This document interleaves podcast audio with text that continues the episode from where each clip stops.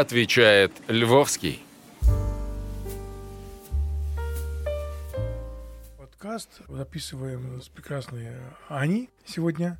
То есть я Сергей, сегодня не один, замечательная Ани. Да, сегодня у нас такой небольшой гибридный формат. Это как консультация. И на самом деле мы долго думали над тем, какую тему затронуть. Решили продолжить тему подростков, а именно выбор профессии и дальнейшее как бы применение своих знаний и выбор работы. Поскольку я сама подросток, я недавно, я только два года назад выбирала свою первую профессию, и меня, если можно так сказать, вот с десятого по одиннадцатый класс очень сильно прям колбасило, я не знала, куда податься, и особо мои родители, они реагировали на это очень скептически, они меня с трудом уже выдерживали, потому что то я туда хочу, то я хочу стать биоинженером, то информатиком, то я вообще хочу пойти в сферу искусства. Это был очень тяжелый экспириенс для них и для меня. На самом деле я хотела задать вопрос, насколько вообще нужно и насколько это травматично для подростка, для человека семнадцати-восемнадцати лет выбирать уже какой-то свой путь. Ой, вообще это очень сложная тема. На самом деле в Европе даже раньше, там уже в двенадцать лет, детей определяют, в какой школе. У нас сейчас вот друзья в Голландии живут и рассказывают, что в двенадцать лет ты уже должен определиться, ты пойдешь в профессию, где руками что-то делают или где головой надо работать. Как можно определиться в двенадцать лет? Ну, они, скорее всего, определяют с точки зрения каких-то вводных данных и способностей, еще что-то. Но даже в восемнадцать лет это очень непросто. То, что наша любимая тема про префронтальная кора, лобная доля, которая как раз участвует во всех этих процессах, они полноценно функционируют, нормально, качественно работают у людей после двадцати одного-двадцати двух лет. И в восемнадцать лет такие решения принимать на самом деле невозможно. Поэтому мы решения принимаем под воздействием окружения. В лучшем случае под воздействием своих каких-то детских увлечений, хобби и интересов. Вот это, это хороший вариант. То есть самый лайтовый, так скажем. И наибольший процент попадания, что называется, вот в яблочко, бывает тогда, когда ребенок следует своим каким-то внутренним желаниям. Что мне нравится математика, я всю жизнь обладал от математики. Или нравится мне рисование. Но, к сожалению, все может поменяться. Поэтому в восемнадцать лет принятие решений, как правило, угадайка. И редко бывает такое, что это прям осознанный выбор. Бывает такое, но в случае, скорее всего, если ребенок всю жизнь вырос, там семья у него, не знаю, биологи, и он всю жизнь вместе с ними тусил на биофаке эм гэ у, выезжал вместе с этим биофаком в какие-то летние, значит, экспедиции, и ребенок вырос. Или театральная какая-то среда. И ребенок с рождения за кулисами, значит, играл в куклы, вот, и тусился со всеми этими друзьями, родителями, такими же актерами, то с высокой долей вероятности его судьба предрешена. Но просто он не знает другой жизни, поэтому он воспринимает это как норму, и тогда все окей, вроде как, да? А тут берутся эти династии. Ну, потому что у тебя, тебе выбирать-то не дают, на самом деле. А если ребенку дается право выбора, то здравствуй невротический конфликт, потому что фиг ты его сделаешь, это выбор. Большинство людей идут в высшее учебное заведение по принципу рядом с домом или по принципу, что мои друзья туда пошли. Я вот пошел в строительный институт, потому что экзамены проще было то сдавать.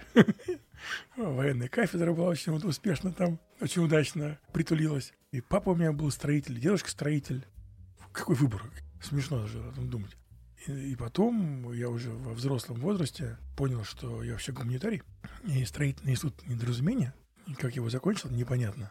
Ни одного дня не работал на стройке. И таких, как я, большинство из моих друзей, кто закончили строительный институт, у нас из группы человек пять работают по профессии. Вот. На самом деле это плохо, потому что государство тратит огромные деньги на наше обучение. Мы тратим пять лет своей жизни, такой одной из самых продуктивных годов, лет, как там, что там, период жизни наш. И по большому счету, кроме того, что я нашел там себе друзей и жену в этом институте, ничего больше полезного там не было. Поэтому ответ на вопрос нет. Никаких решений здесь нет. Вернее, их полно, эти решения, но все они очень спорные. Поэтому максимально надо постараться себе не навредить. Как минимум прислушиваться к своим каким-то вот этим вот глубинным, интуитивным позывам. Что вот это меня немножко увлекает, а это слегка не увлекает. Как моя замечательная подруга нечаянно закончила Московский энергетический институт и занималась высоковольтными линиями передач, значит, и она до сих пор говорит: ты представляешь, где я и где, значит, высоковольтные линии. куда, говорит, смотрели мои родители, когда я туда поступала. Вот, какой-то ужас вообще ужасный. Таких историй очень много, на самом деле. Ну, мы с моей женой закончили строительный институт, оба нигде там не работали на этой стройке, понимаете? Ну, вот поэтому надо максимально стараться расслабиться. Это универсальный совет. Что в сексе, что в выборе профессии. Надо расслабиться и удовольствие получать. Постараться здесь своей интуиции позволить рулить. Ну и слишком серьезно к этому не подходить. Мы как раз затронули про то, что не стоит очень серьезно к этому относиться и к тому, что по второй теме это то, что у кого-то просто не было выбора. Вот как раз затронем тему «не было выбора». Кому-то повезло вот именно с точки зрения родителей, которые очень сильно всесторонне развивали ребенка, давали ему много чего пробовать. У кого-то, да, преемственность там биологов, выбора особо не было, или тех же самых актеров, киношников, поэтому их судьба была очень сильно определена. А какова вообще должна быть, какой процент участия родителя должен быть в выборе профессии? Вот именно ребенка. Он как-то должен помогать ему, но появляться, например, в тридцати процентах вот этой вот помощи. Или он должен прям искать компромисс с ребенком, потому что, ну, для... Если мы возьмем нормального родителя, не тот, который я тебе просто не оплачу это обучение. Если мы возьмем, например, нормального родителя, самый большой их страх — это то, что ты окажешься просто на помойке. У тебя просто не будет денег, ты будешь бедным. Вот сегодня ты в театральном, например, а завтра ты уже в переходе выступаешь, там на скрипке играешь, и никакой жизни. А я хочу, чтобы у тебя было все хорошо. Вот как родителям, в принципе, себя вести в этой ситуации? Класс, спасибо большое. Замечательная картинка, как вообще изуродовать ребенка. Да? Как обесценить его на взлете и постараться рулить его жизнью. Значит, дорогие родители, родительство успешным, в принципе, быть не может. Вы точно накосячите в вашем родительстве. Вопрос только, как много накосячите. Ваша задача – минимизировать ваше влияние. Ваша задача – как можно меньше влияния на ребенка оказывать. Задача ваша – его поддерживать и атмосферу правильно создавать, чтобы ребенок мог раскрываться. Если родитель выбирает профессию для ребенка, потому что дальше длинный список, не ходи в актерство, это не настоящая профессия, сначала получи диплом инженера, а потом можешь развлекаться, или не ходи в актерство, у них у всех несчастная семейная жизнь, или не иди, вот там одни девочки, а тебе нужно мужа себе найти. Гигантский список, куда ходи, куда не ходи, и родители обязательно какие-то свои видения плюсов-минусов этого привносят.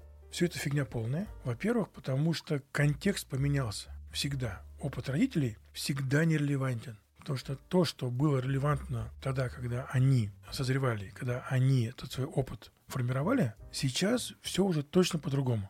Влево, вправо, вверх, вниз, хуже, лучше, неважно как, точно иначе. Поэтому это всегда фигня полная, все эти советы.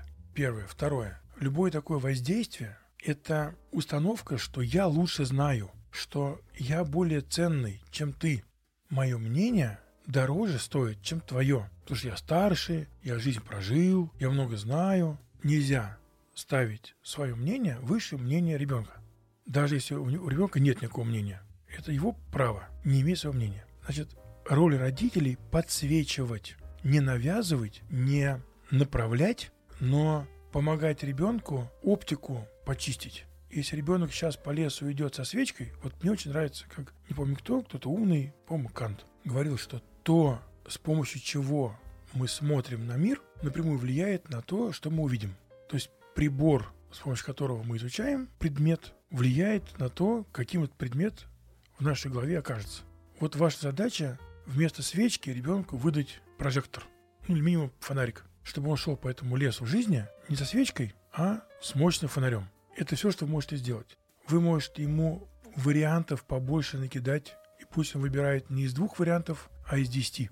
Вы можете какие-то свои видения того, что в случае, если идти вот в эту сторону, то с высокой долей вероятности, вероятности всегда, никогда нет абсолюта, с какой-то долей вероятности, с высокой, низкой, развитие событий может быть вот по этому треку, а может быть по этому. И ребенок сам может трек поменять. Кто мог подумать, когда я шел в строительный институт, что я стану психологом и сексологом, тем более. Где вообще строительный институт и сексология, да?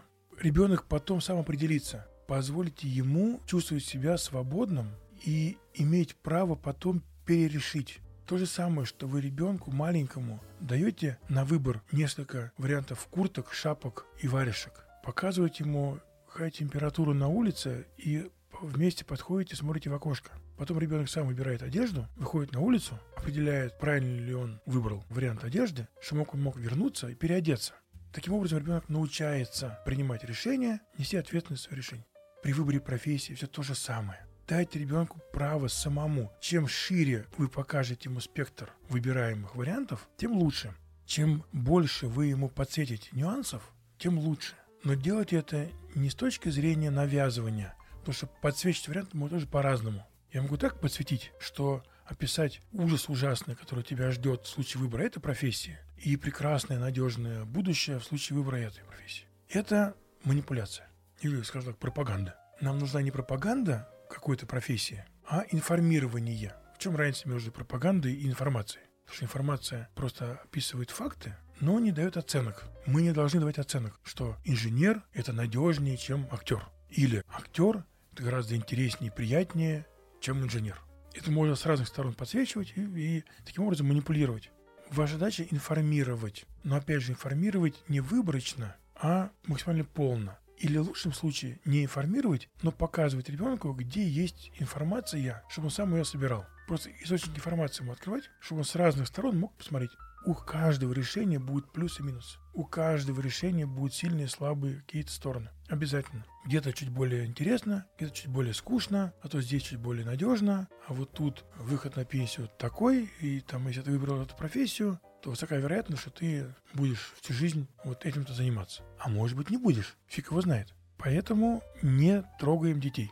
Даем им возможность самовыражаться. Идеальный вариант в детско-подростковом возрасте – максимальное количество разных хобби, разных увлечений, чтобы ребенок мог контактировать с разными частями своей личности и понимать, что вот когда я делаю вот это, что-то там, я кайфую. Когда я занимаюсь вот этим, кайфую сильно меньше. Вот это, наверное, ключевое.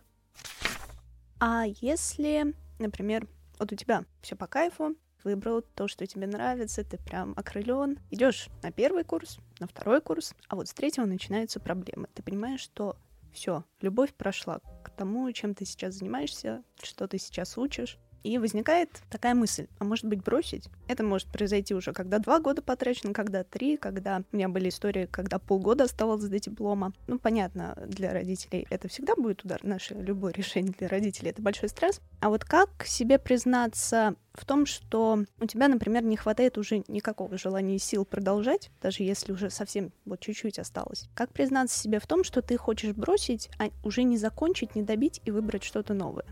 Существует такое когнитивное искажение, называется ошибка невозвратных затрат. Это когнитивное искажение заставляет нас продолжать делать дело, когда мы уже поняли, что это дело, скажем мягко, нам не нужно делать. Или когда мы понимаем, что те ресурсы, которые мы планировали на него потратить, недостаточно. И нужно гораздо больше ресурсов потратить, чтобы закончить это дело. Существует такая ловушка, когда ты начинаешь строить мост, потом понимаешь, что этот мост там, условно, не нужен или проект был неправильный. И для того, чтобы его достроить, надо потратить в десять раз больше денег, чем ты думал. Ты уже миллион потратил, ты думаешь, блин, жалко бросать этот миллион, давай-ка я, значит, вложу еще десять, чтобы уже мост достроить. Это на самом деле неправильно. Надо бросить строить. Например, у тебя был бюджет на два миллиона. Ты начинаешь строительство моста. Ты потратил миллион, вдруг понимаешь, что, что в два ты не укладываешься, или понимаешь, что проект был неправильный, что в этом месте здесь не получится так сделать. И из того, что жалко уже вложенный миллион, ты вместо двух вкладываешь десять. Правильно, как поступить, это признать ошибку, потери зафиксировать, смириться с потерей миллиона и за два миллиона, как ты хотел, но в другом месте построить другой мост. Таким образом, у тебя общие расходы будут три миллиона, и у тебя будет мост. А если ты будешь упираться в первый проект и продолжать, потому что тебе жалко было потрачено первого миллиона, то высока вероятность, что ты потратишь не три, а десять. Таких историй прям очень много из жизни. Замечательная история про строительство аэропорта в Берлине, когда они потратили вместо двух двадцать миллиардов. То есть из-за того, что вовремя не признали ошибку, изначально решили сэкономить, наняли компанию, которая не за два миллиарда предлагала построить, наняли тех, кто за миллиард предлагали построить, и реально потратили, я боюсь соврать, ну там больше пяти точно. И количество времени в два раза было больше, чем планировалось. Так вот, лучше, поняв, что мы встали на неверную дорожку, вовремя остановиться и вернуться на развилку, где мы свернули не туда. Опять же, что значит лучше? Если тебе осталось полгода до диплома, то, может быть, лучше эти полгода потерпеть и все-таки диплом получить, чтобы у тебя хотя бы формально было высшее образование. Как мой пример, что я, у меня первое образование строительное, я поступил на магистратуру Высшей школы экономики на психологию благодаря своему диплому инженера-строителя. Я после магистратуры начал восполнять бреши в моем образовании психологическом, пошел учиться онлайн в эм гэ у психологии личности, в институт психоанализа, на клиническую психологию и так далее, и так далее. Но изначально мне мое высшее образование, которое казалось совершенно бесполезное, помогло мне формально попасть в магистратуру на Высшую школу экономики. То есть не совсем бесполезно этот диплом был. При приеме на работу, например, тебе нужно формально. Есть ли у вас высшее образование? Да, есть. И оно мне нафиг не сдалось. Я ни разу его не использовал. Но для резюме очень полезно.